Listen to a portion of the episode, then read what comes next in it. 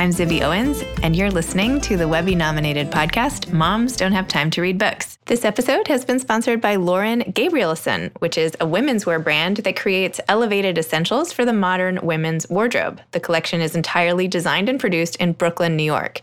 The Lauren Gabrielson woman values quality, versatile pieces that she can wear every day that are customized to her body, her time, and her style. And by the way, I have two Lauren Gabrielson headbands, which I wear all the time, and you can see in my photos on my events page because I wear them everywhere, and they're amazing. And actually, my six year old daughter steals mine all the time. So, anyway, laurengabrielson.com. I'm so excited to be here today with Lisa Heffernan and Mary Dell Harrington, who are the co authors of Grown and Flown How to Support Your Teen, Stay Close as a Family, and Raise Independent Adults. They are the co creators of Grown and Flown, the number one community site for parents with teens and college students, reaching millions of parents every month. Mary Dell previously worked in TV and media, while Lisa had a career on Wall Street and in politics and writing. Lisa is a New York Times bestselling author of three books, including Goldman Sachs' The Culture of Success. They live with their husbands and families in the New York City area. So, welcome to Lisa and Mary Dell. Thanks so much for coming on Moms Don't Have Time to Read Books. Thank you for Thanks. having us. We really appreciate it. Not only did I really enjoy your book, but I have to say, I don't usually follow Facebook groups. And the Grown and Flown Facebook group is like the only one that I read all the time and get like emotional about and I'm attached to. So I don't know. Just wanted to throw that out there. So I feel like I already had this like natural sort of gratitude towards you for creating that sort of space for everybody. It's been a big surprise. I think a lot of parents have a lot of questions and they don't know people in their real life to ask those questions. And the group is functioning in a way that fills a role that isn't in the real life. Many times, I'm sure you see this. People are asking questions, and I think they don't know anyone in their real life who has that situation. But the group's got about maybe 125,000 parents A in few it. more. A few Yeah. more.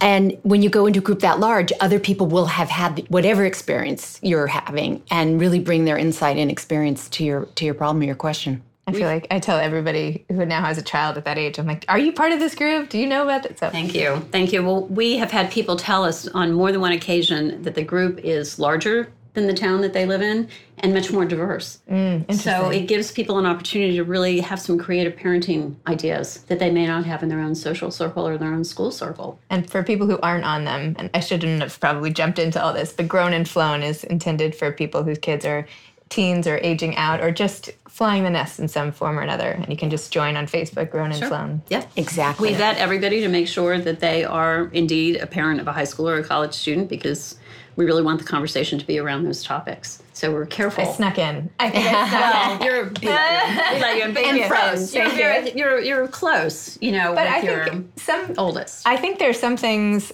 like I'm divorced and remarried, and I think there's things with the kids on weekends when I don't have them that is the same type of feeling of parents who have kids who leave. That people maybe my age or have kids my age don't necessarily feel as much as people in the group.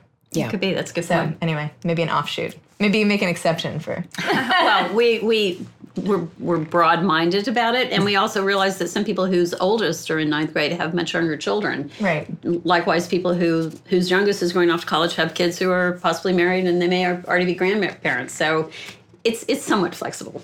So let's back up now that I've jumped all the way in here. Tell listeners about what Grown and Flown, the book, is about and what inspired you to write it. And then I, and I want to hear about sort of the inception of the whole package. The whole package. the whole package. grown and flown. so we wrote Grown and Flown, How to Support Your Teens, Stay Close as a Family, and Raise Independent Adults. And that's a mouthful. For the same reason that we started the whole package, which is these are some of the most challenging, some of the most exciting, some of the most heartbreaking, and certainly some of the most consequential years of parenting. These are when kids are setting the direction for their lives. We still play a pretty big role in some of that decision making, if nothing else, just being a sounding board for our kids. And there was so little out there. There are so many amazing websites and amazing books for parents of little kids. And you know the expression little kids little problems big kids big problems. The big problems weren't we thought weren't being addressed adequately. So we thought we would start a website. Essentially that's where we started. At the beginning it was the two of us talking about i have three kids. This is lisa. Mary Dell has two. It was kind of us talking about our five kids. And now we have over 500 writers on the website. Many of them are writing from the position of their professional expertise. They may also be parents of teens, but they're really writing from the fact that they're a psychologist or they're a physician or a teacher. So we gathered a lot of this expertise and we put it in a book. with some of the best parent writers we know. Wow. And, you know, we know from research, parents of teens feel the most insecure in their roles. I mean, this is when parents have the least amount of confidence, when they have middle schoolers, and it really doesn't start to pick up until the kids are grown. So there's this vacuum of information. And at the same time, as Lisa said, families are dealing with some of the most complex questions as teens gain more independence and grapple with the direction of their life. So simultaneously, you're no longer going into the pediatrician with your with your child. You're not having parent teacher conferences in the same way that you do when your kids are little. And you're really not supposed to be the ones talking to the teacher on behalf of your student or the coach on behalf of your student. So all of a sudden, you know, the scaffolding in your life kind of melts away.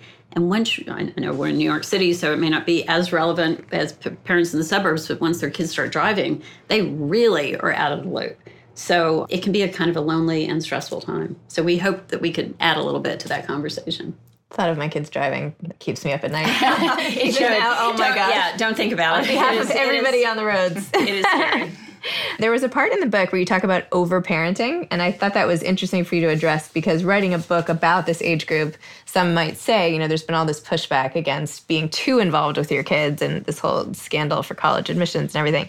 You know, some people obviously still call to wake them up for class, and, you know, they say, we got a 90 in biology versus I did well. And yet at the same time, you say in the book, helicopter parenting has crashed. So, has it really crashed? And how do you get people off of the helicopters? So, a couple of thoughts here. One is we don't think that helicopter parenting was ever as popular as the press would have you believe. It makes a great story, it makes a great headline.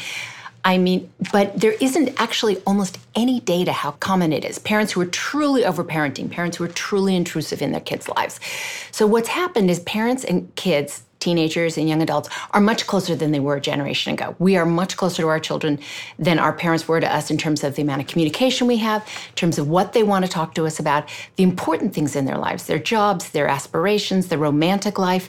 And maybe we conflated a little of that closeness with helicopter parenting. So, first of all, there are some helicopter parents, and the argument to make to them is really that you're damaging your kid. And that's that's what the professionals said. The, the biggest thing that will get you pulled back, helicopter parents have the best of intentions. And if they know how much their behavior damages their kids and keeps them from reaching independence, that's the best argument against it.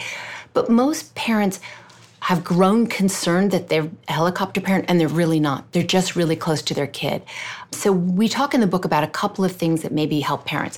One is a rule of thumb, which is if you would do something for somebody else's kid, you should do it for your own kid. So if your kid were writing a college application or if your kid were writing wanting to know about a career i would proofread your kid's letter. I would look at their letter. I would look at their resume. I would make suggestions to them. I would take them to work with me for the day to show them what it was like. If i would do that for your kid i should do it for my kid. So you're by and large not overstepping when you're doing something that you would do for a niece or a nephew or a friend's kid the other thing is, what we're trying to do over these years is we're trying to go from the role of parent, the sort of all powerful parent, to the role of mentor. And if you feel yourself moving towards that, if you feel that they're taking more and more control and you're moving more and more into that consultative role, you're probably doing it right. Yeah, I think every and what what I was going to add when Lisa was talking about the tendency now of parents to be much closer to their kids that is the case in our two families. We notice that. There's research that bears that out that we draw from. And one thing that we've tried to do throughout the book is to look at the best research we can find around things. And when you were talking about there not being any research to really substantiate the quantity of helicopter parenting out there, it's really it may be a kind of an anecdotal thing. Yeah, and the research actually shows that it's both the new closeness between teenagers and young adults and their parents is both beneficial for the parents and for the kids we are helping our kids by staying close to them. it's kind of the best thing in life. One of the things that you see written about a lot is if your kid can do it themselves, you shouldn't do it for them. And this one I think we disagree with, and we talk about in the book. My husband can do a lot of things I do for him. That's how you show people that you love them. That's what families do for each other. He can pick up his own dry cleaning, but you know, sometimes I do that for him. So I think the same is true with our kids. If you make them their lunch and they're in high school, of course they can make their lunch, but then you let them sleep that extra 10 minutes. That's just showing families how you love each other. That isn't saying, I don't think you can make your lunch. It's saying, I can see how stressed you are and how tired you are. And this is this little bit of love I can show you by making you food and getting you out the door quicker. So we don't find that as a good criteria for uh, helicopter parenting. And I think this comes into play in a very pronounced way during the college admissions season because so many people will say, it's my kid's deal, they can own it. It is a terrifying thing to think about doing college admissions on your own, especially if you're a 17 year old when you don't really have perhaps the best organizational structure Of course they don't. We we struggle to have a good organizational system. But if we can help them by, you know, looking at an essay or helping them plan out a college trip that involves flying and visiting and renting a car and things that can be very complicated, I don't think we're over functioning for them. I think we're actually giving them, as Lisa said, the sort of love and support that we would want a family member to help us with. And as you point out in the book, the argument that you know, nobody did this for us and we turned out just fine is not really relevant. And also, you point out, which I found very interesting, were we? Like, were we just fine? Could we have maybe been better? I mean, maybe this is even more beneficial. Yeah, there's a lot of data that suggests we were actually the worst generation. we were the worst behaved generation in history. Um, Great. Um, yeah, no, I'm not sure that we're the model we want to use. So, what we're finding with millennials and already with Gen Z, who are now in college, they are drinking less, they are binge drinking less. They have fewer sexual partners. They are more responsible about using birth control. And when you put those two things together, there's a lot less unwanted pregnancy. Their drug use is by and large down, though marijuana use is about the same. They are a more open minded and accepting generation, and they are getting educated in greater numbers than we did. So the notion that we were just fine is perhaps a faulty one. Yes, we got to adulthood. Yes, we're functioning adults. But to set an 18 year old off on their own and say, you know, you got this, the way we did, we'd call our parents once a week on the phone. When we had a problem, we would consult other 18 year olds who knew no more than we did. Our kids now tend to turn to us. So if they have a romantic problem, they're as likely to talk to their parents now as they were to talk to a friend. Their parents have a lot more experience than they had and can be kind of a, a, steadier force in their lives. So the notion that everything was fine and we should raise them the way we were raised, I think is pretty faulty. And you put really great tips in the book on how to help your kids through heartbreak, which I thought was so sweet too.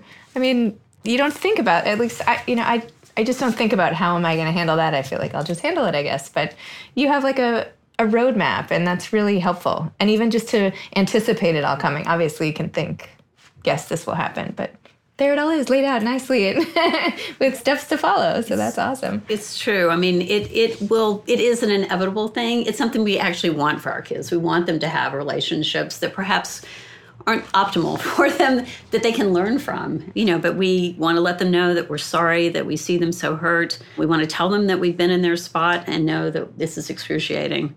We can offer to do something for them you know go on a walk have a little retail therapy. That's always a good one for me and my daughter. Send them a care package if they're at college or offer to come and get them bring them home for the weekend. You know that could be something that could be really beneficial. Obviously, tell them you love them. And then later, after the pain has subsided and you think you can have this conversation with your teen or young adult, talk about maybe what takeaway they have from it. You know, is there something about that partner that just wasn't optimal?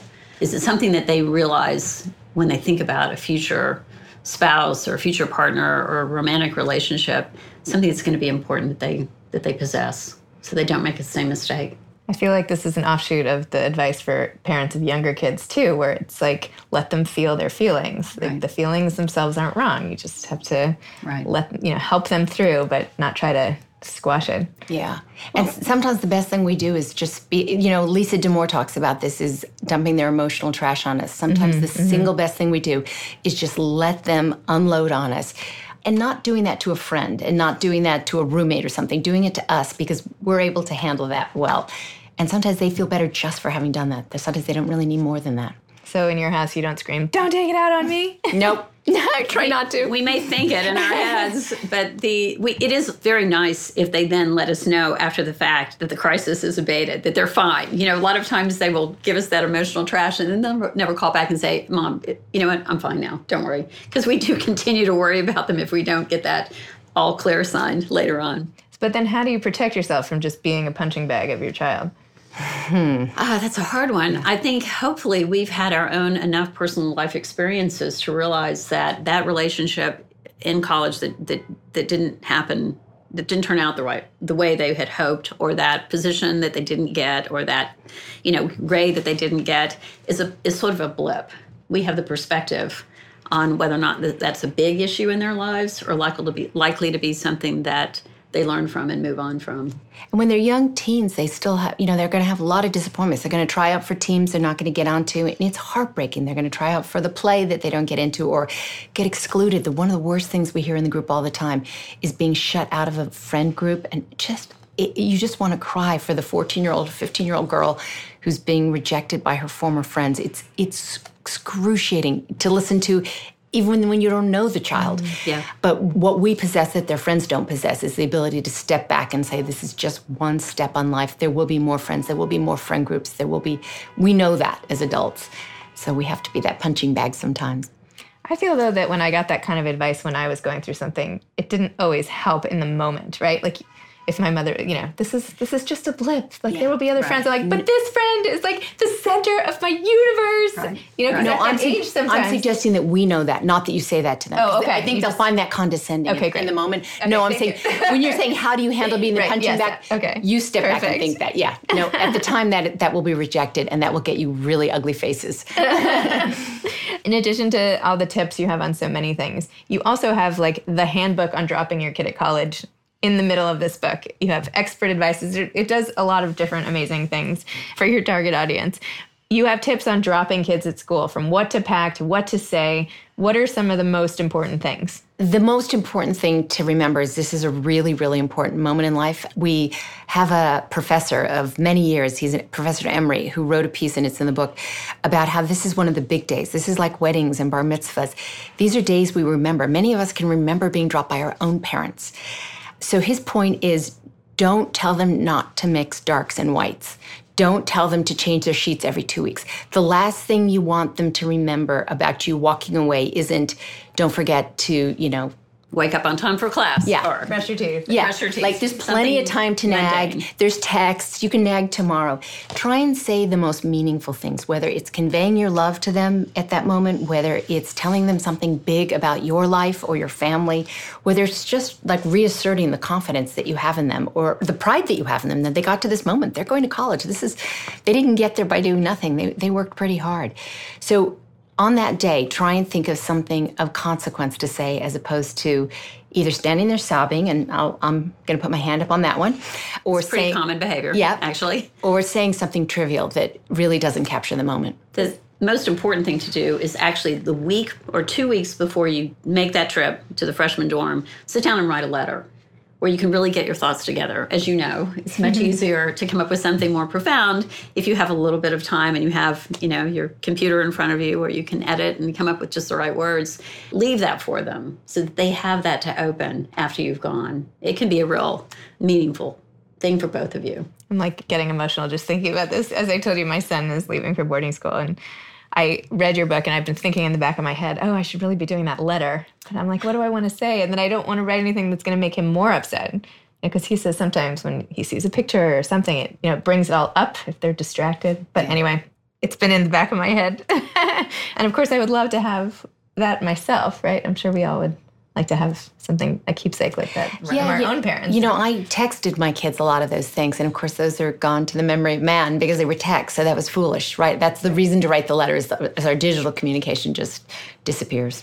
I think to mitigate that sadness and that highly emotional moment, mm-hmm. because it's emotional for them as well as for us, even if they do their best job of looking tough and wanting to be done with you, they're in many cases leaving every single person they know in life their dogs, their families, yeah. their friends, their high school experiences, their experience of being a senior in high school, or, you know, being sort of at the top of the social heap, moving into something that's much less certain as to what they're going to do. But I think knowing that you're going to see them and having a date in mind where we will be there for game day, we will be there for parents' weekend, we will see you at Thanksgiving, gives you all kind of an opportunity to say, okay, mm-hmm. we know we're going to be together. Then we can kind of get to that point. So I've been seeing on Instagram a lot of friends I have with older kids who are you know, bereft having dropped off kids. And it's the season still where people are kind of getting over that and transitioning to new formats. What do you have to say? Like, what advice would you give to those parents who are readjusting to life with a, a child gone? It's very different, obviously, when you and when you come back home and you see that empty bedroom, you know, it is a moment where you're thinking, how am I going to do this? But like I just said before, knowing that you're going to get together again is mm-hmm. actually a huge. It was a very big thing for us. Our son played football, so we thought we we would actually be seeing him the following weekend. So it wasn't really such a painful thing. Our daughter went to school a seven hour drive away, and we weren't going to see her until Parents' Weekend, which was six weeks away. But having that moment where I could focus on the positive in our future was actually beneficial to me. Yeah, the other thing is don't beat yourself up. If you're feeling really sad, if you're finding it hard to walk into their bedroom, don't tell yourself, this is a good thing, what's wrong with me? There's nothing wrong with you. This is one of the people that you love most in this world, and they're not here. So why wouldn't you feel sad? I think we chastise ourselves a little and feel like somehow there's something weak or something wrong that we're feeling so sad, and we should actually let ourselves experience that. We find most parents feel better after a couple of weeks distract yourself with your other kids, distract yourself with your spouse, distract yourself with your girlfriends, whatever helps you move on. People talk about hobbies. I don't find that necessarily a hobby replaces a person, but friendships and companionships and partners, they certainly can fill some of that void certainly joining the, our Facebook group where you can commiserate with 125,000 people, many of whom are feeling exactly like you are. It does make you feel a little bit better to read something where someone expresses exactly how you're feeling. And it's like, okay, I'm not the only one. Okay, that makes that does make me feel yeah. better. So finding community whatever that translates into you, into your world, is really important. One of the things we've seen parents do that looks like so much fun, I wish I had done it actually, is they have care package parties after the kids have left. So everybody gets together with a bunch of the parents that you were senior moms together with. Everybody brings 10 of one item, let's say, and then they put packages together for the kids. So one, you know, everybody puts one item in each box and write notes to the kids about, you know, you got this. This is going to be great. I'm so excited for you, and share a glass of wine. And yeah, I was going to say wine is usually part, yeah. of the, part of the equation, or coffee if it's morning, and then commiserate and remember that everyone else is feeling exactly the same way. Someone just put pictures up last night. Yeah, of, doing, of having done. It looks like a lot of fun. Yeah they could combine that with a book party exactly. for your book. Yes. You know, they could all yes. read little snippets, and that is a great idea. so when I was getting used to my kids being away every other weekend, I had this big debate: do I keep their doors open or closed when they weren't home? What do you think? Doors open or closed? With the children who have left or, or away. You know, and I'd go for the door open only because I feel like it seems like it's so so much of a void if it's shut. At least if there's light there and you know, it's it feels really good to go back home and invariably they have left coat hangers, bags of trash, stuff they decided not to take at the last minute. And it feels really good to go in, strip the bed, clean everything up, get it all nice and neat. Because one thing that doesn't generally exist with a teenager is a tidy bedroom. Mm. So if you can if you can create a tidy space in there, there's this little tiny bit of gratification that comes with that. So I go for the open door. I closed the door because I couldn't even look. So, so I think you could do it either way. I did not handle my children leaving well. It was really painful, and I literally couldn't look in their bedrooms for a while. So there you go. So take your choice. Exactly. Tell me a little more about the process of writing this book. How did you two? I know you two collaborated obviously on the Facebook group, but in terms of writing this book, how like how did you actually do it, and how did you? Yeah, how did you collaborate? How did you find doing it? I know you've written on your own and with other people and with Mary Dell. Tell me about the whole Process. It was really fun doing this because we, over the years, had, as I said, published about 500 different writers. So we had amazing people to go to and ask for pieces for the book. Experts, professors, you know, teachers, high school teachers, doctors, psychiatrists, psychologists, there's all sorts of people in the book. So first we did, we just thought of all the people we thought were best and could write the best pieces for us and kind of outline the book that way. The book is not really chronological, it's topical. So it's about love and family, and there's, you know, a section about health and mental health and happiness. And so it's not, it doesn't really walk you through per se from, let's say, from ninth grade through college. Right. And then we started just, you know, drafting. And Mary Dell would read a draft and she would tell me what was wrong with it. So that was really helpful. the problem with writing a book on your own is you can actually go down a rabbit hole of something that's not very relevant, something that you feel really good about that isn't actually very good. So it's really, really fantastic to collaborate. And that was really fun. Well, Lisa and I also started our website yeah. almost eight years ago. Yeah. So we have had how many blog, like 2,000, 2,500 yeah. blog posts that we have either written or in most cases now read and edited and worked on together. Yeah. So we have a well grooved sort of system of collaborating. We divide and conquer yep. in what we do with Grown and Flown, but then we work together in a collaborative way. So we sort of have figured it out long before the book project came about. Are there tips to working with friends or tips in general? of how to balance the sort of work wife relationship that you yeah. check your ego at the door. Like Mary Dell is the easiest person you have ever worked with in your life because she's able to bring her mind to it without you know letting letting a person's ego get in the way. That's the hardest thing to work with when when people find it hard to have their words cut. When somebody reads something you've written and says it's not clear or there are too many words that comes from a good place. And as a writer you just it's hard sometimes to hear that. I will be honest, but you have to remember that that comes from a really good place and that is help. This is not criticism, this is help. And so, working with somebody, if you can just keep reminding yourself this is not criticism, this is help, it's really, really useful. I think Lisa and I also had a working relationship as school volunteers together before we started Grown and Flown. So, every other Tuesday, we worked at the, our kids' school snack bar we would talk the entire time. We would drink coffee. We would turn around when we had a long line of kids who were waiting on us to finish our story so that we could give them their Snapple and their bagel. And so we developed a working relationship that really, I think, was the foundation for launching it. We knew that we enjoyed spending time together, and that was huge. I don't think you would just pick somebody out of the yep. blue that you'd never really worked with to be your writing partner or your, you know, your business partner. I think the other real key thing for us is that we have very patient husbands. So they know that we spend a lot of time together building this business and working on the book and working on all the other grown and flown projects that we've got going on. And they're really wonderful and supportive. So that's been that's been huge. That's always a good thing. It's always, always a good everything. thing. Did you consider other formats for the book? I thought maybe this would be an anthology of essays about similar to like the posts and the group did you think about an anthology or did you think about it? Was this the go-to format from the beginning? This is what the publisher wanted. Oh, yeah so okay. it, it, was yeah. They wanted a book that very much mirrored the site. Did they come to you? Yes they did actually.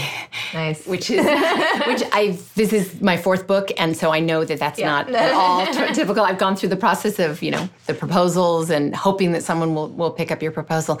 So it very much mirrors the site and we're hoping that it we pick pieces that we think people will read and reread. We, we hope it's more of a handbook in some ways. Mm-hmm. We were going for, you know, with the what to expect, what you're expecting kind of thing where you you dip into it and then set it down and then dip into it again because kids don't go through the milestones the way we do in pregnancy and early childhood. They go through things at very, very different times.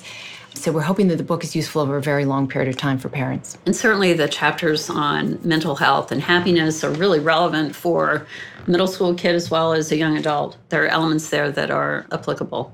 Do you have plans for more books or more extensions of this brand in any way? Well, the site keeps growing and the community keeps growing. It's grown much faster and larger than we expected. So we don't have concrete plans, but yeah, I mean, we're going to we're going to continue to expand it. There isn't a lot as we start where we started the conversation. There just isn't a lot for parents in this age group. And we've reached a parent like such as yourself, people who had their kids in the 21st century and have always looked for online resources for raising their kids. If you had your kids in the 90s, you might have looked for books, you might have talked to friends and your own mother more.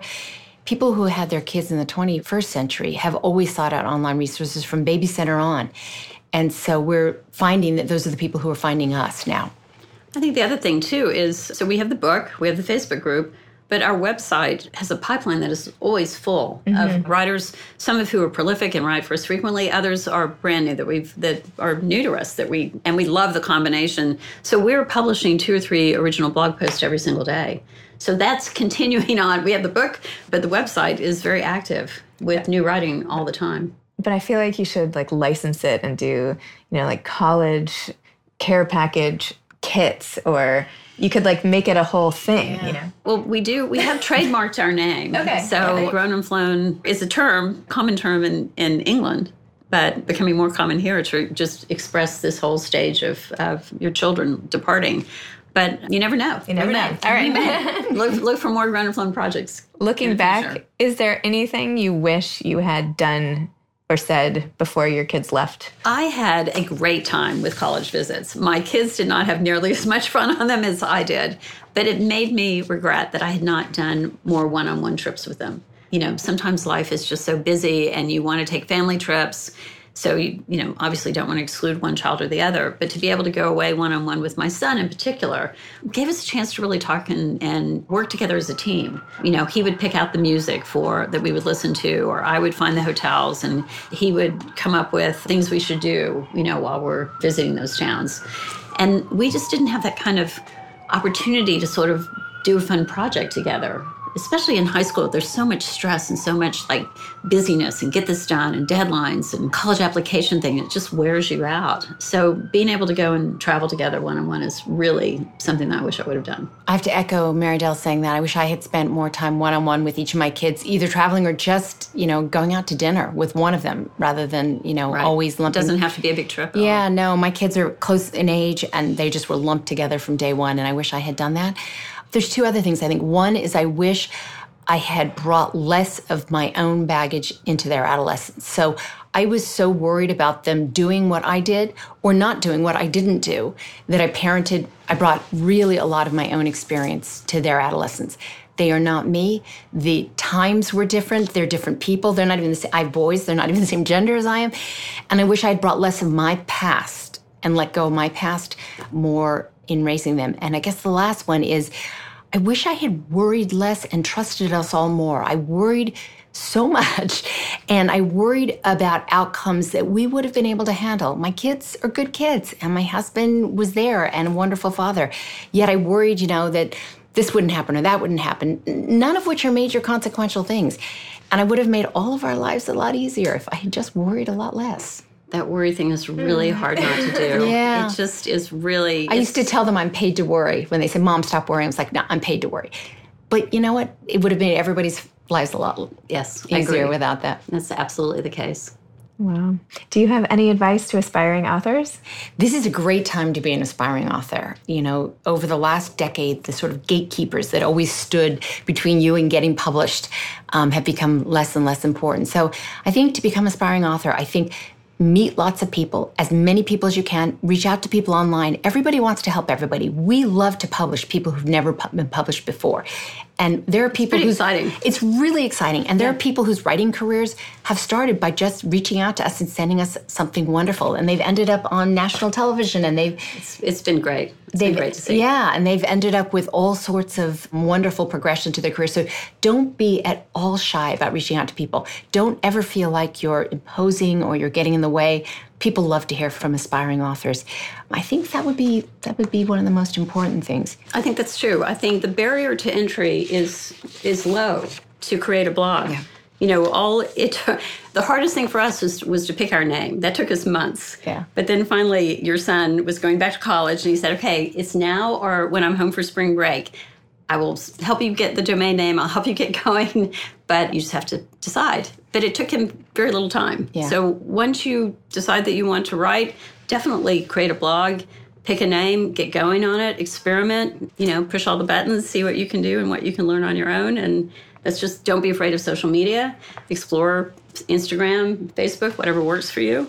I would say the last thing is engage and listen to your audience. The advantage we have now over people had 10 years ago is you can get a lot of really instant feedback about whether your tone and your voice matters, whether what you're saying matters, whether it's compelling to people. And you didn't really have that opportunity for so long. Your readers will tell you a lot. Your readers will give you a lot of really, really useful and incredible guidance. If you've got a voice and you've got something that people want to say, you will be successful now. I mean, I, I feel like there are so many avenues now. If you're finding that your readers are reacting positively and they want to hear from you, keep pushing because you will be successful. Great. well, thank you so much for all this advice, for your great book, for the community you've created, and for helping so many people. Thank you. Thank you for having us. Of course. Thanks again to my sponsor, Lauren Gabrielson, the women's wear brand that creates elevated essentials for the modern women's wardrobe, laurengabrielson.com. Thanks for listening to Moms Don't Have Time to Read Books. You can follow me on Instagram at Moms Don't Have Time to Read Books. Thanks so much to Steve and Ryan at Texture Sound for the sound editing. And thank you to Morning Moon Productions for providing this fantastic intro and outro music. Thanks for listening. You could always email me at zibby at zibbyowens.com.